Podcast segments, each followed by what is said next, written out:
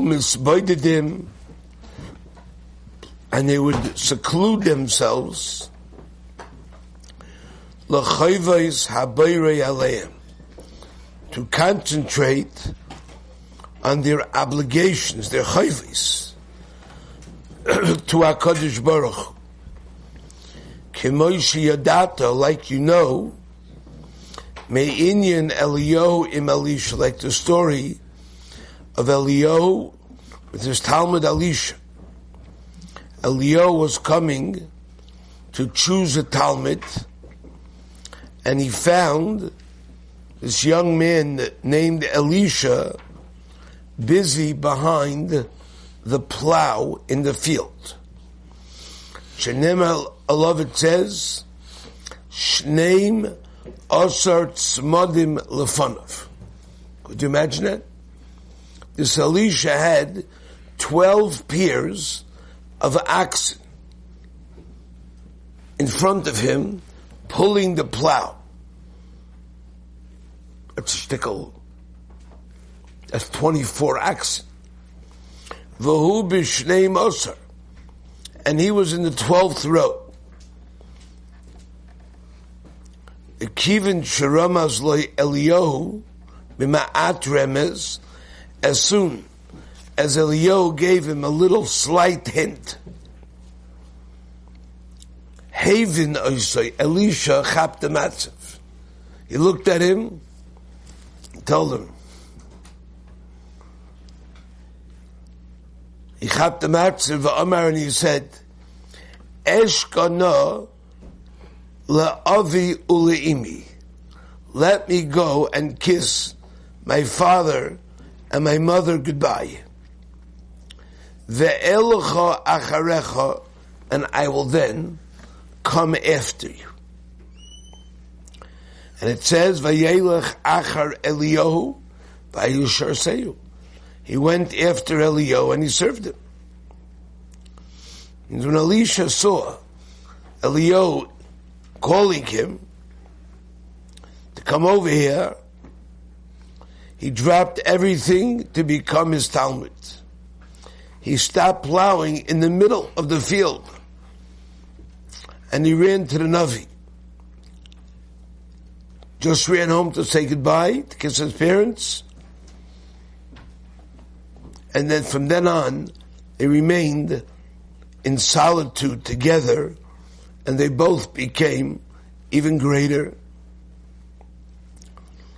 Now that's a model of going into seclusion. If a person, a person has unique circumstances, is considered a wise man. The finder, founder of the Navardic movement, Rabbi Yosef Yozel Horowitz, was a family man and the leader of a great yeshiva. But he had a little hut outside of the town in the woods, which no one knew about except for one person. He used to go there on occasion and spend a few days at a time there. And that way, he was misboded all by himself. It is well known that the Baal Shem Tov would go into the woods on occasion and remain there for a long time. Is the practice of the Kohen Gadol. Every year for seven days before Yom Kippur, he left his family and he was misbided in the Beis Hamikdash. No, for seven days he remained in a private room. You have to know that solitude is a very important thing. Now, it's even possible to achieve some degree of solitude even when you're within a crowd. And that is by training yourself to ignore them. My Zayda trained himself that when he was in the street with people around him, he was in complete solitude. He imagined he was all alone with Hashem.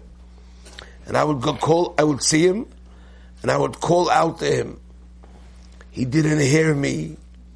He didn't see me. Gornisht. Till he came to the end of the block and he had to cross the street. He would raise his head and then he would hear me.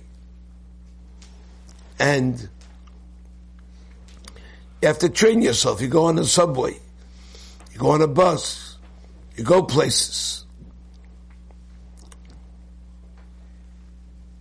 Even when it's not so physically possible, but in your mind, you have to train yourself to be alone with Hashem.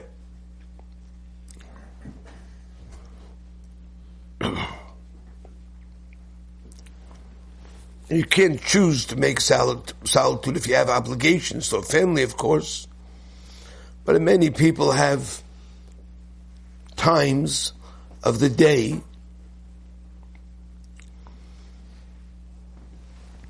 as Aid used to say, let's say a person has a simcha and he's able to avoid going. It's his wife's cousin. Nothing to do with him. So he can avoid going. A man shouldn't waste such an opportunity. You know he's being granted a gift and Shabbos is also a time for solitude.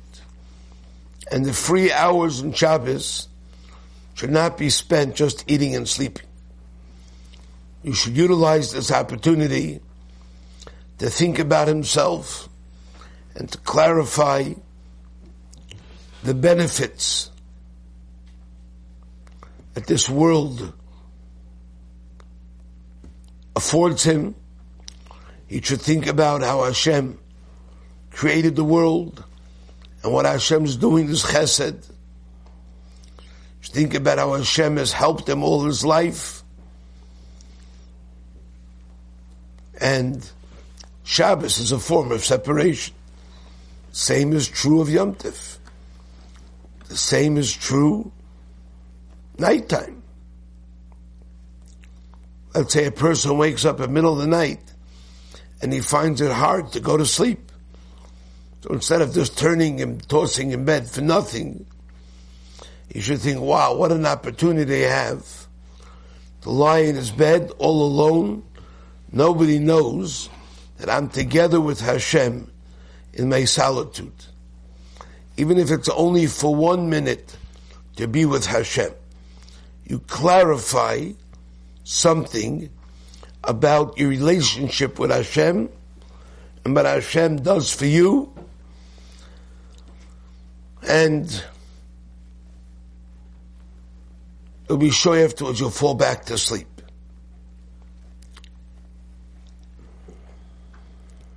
So many different aspects that a person could thank Hashem a person was able to get married.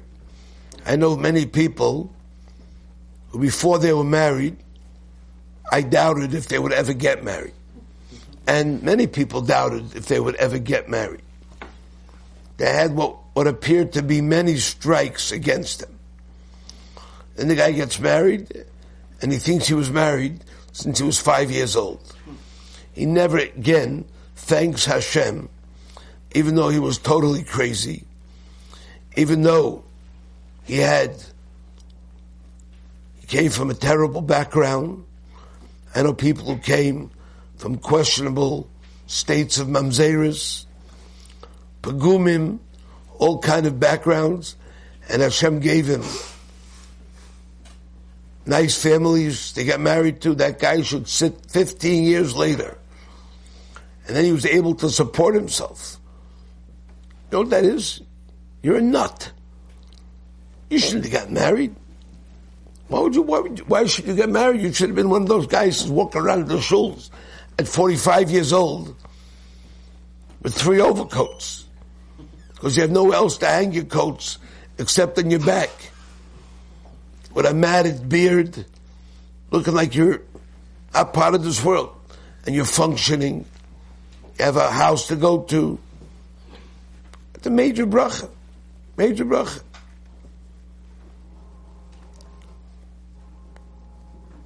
A person's laying there, you should thank Hashem how healthy he is, how well he is. He's not an invalid. There's so many worthwhile things that a person could think about in his solitude with Hashem. He could think about Yitzias Mitzrayim. He could think about Matan Torah. He can think about great events of history. A person should value Ezra Aaron the great opportunities of solitude. Instead of looking for all kind of crazy diversions to get involved with.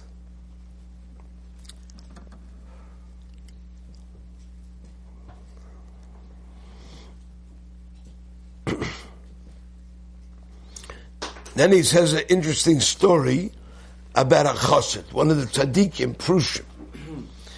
He says he came into a country, certain place, to teach Yoshver, its inhabitants, about Avodas Hashem. How to serve Hashem. But in, instead of teaching, he learned something. You know why? Because he came into this place and he found everybody was wearing the same color clothing.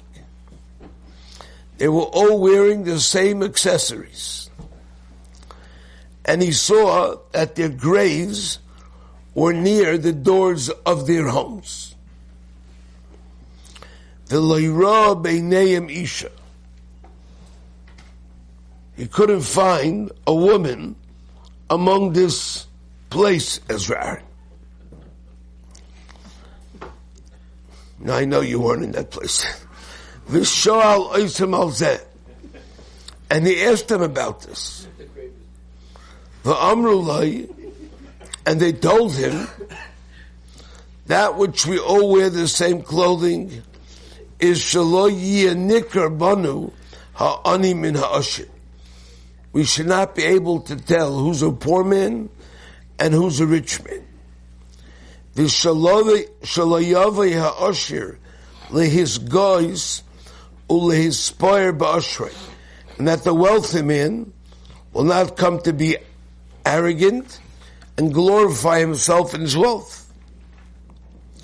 The Yavai ha'ani, and that the ani should be prevented from being ashamed of himself because of his poverty. So they all dressed the same. Is sheyidma inyanoi alo adama beinyanoi tachteha. In this manner, a person will realize that his situation on earth is like his situation in the grave under the earth. In the grave, everybody dresses the same. In the grave, there's no such thing as one looking wealthier one being more arrogant and one less arrogant. We want to be, when we walk around the earth on top of the grave, we should be in the same position. Now, in the middle of this story, he takes a pause and he gets a little sidetracked. We'll see that tomorrow.